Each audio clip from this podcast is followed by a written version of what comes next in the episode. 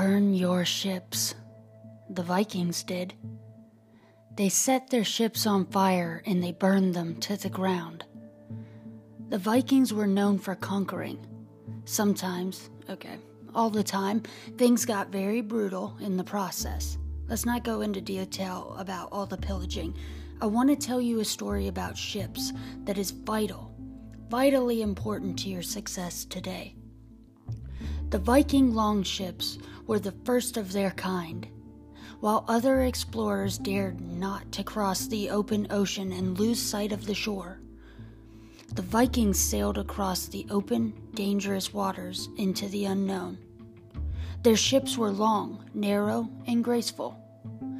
They were nearly perfect in design, and they got the Viking to their pillaging destinations time and time again.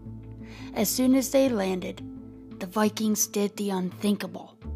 They burned their ships. That's right, they burned their only hope of ever leaving the unknown lands they landed on, lands they knew nothing about. This setting ablaze did two things. Number one, it sent a message for miles that they had arrived and had burned their only way off the island this means that they were prepared to make this place, whatever it is, home. Period. Number two, the burning served as immediate motivation for the men who arrived on the ship that there would be no other option but to conquer the new land or die. My question to you is Have you ever burned your ship? Or do you have a lifeboat tucked away behind a rock somewhere where you can go if things get too hard? If you are faced with change, if you are faced with fear, if you feel that your status quo comfort is in danger and you know you have a lifeboat, would you quit and run back to the boat? It would be tempting. It is human nature to react to uncertainty and change with an avoidance and instinctual retreat. Unfortunately, running back to safety no longer works. The truth is, there is no safe place to hide. If you do try to hide, you will never go anywhere important, and you just must not do that to yourself. Leaders burn their ships.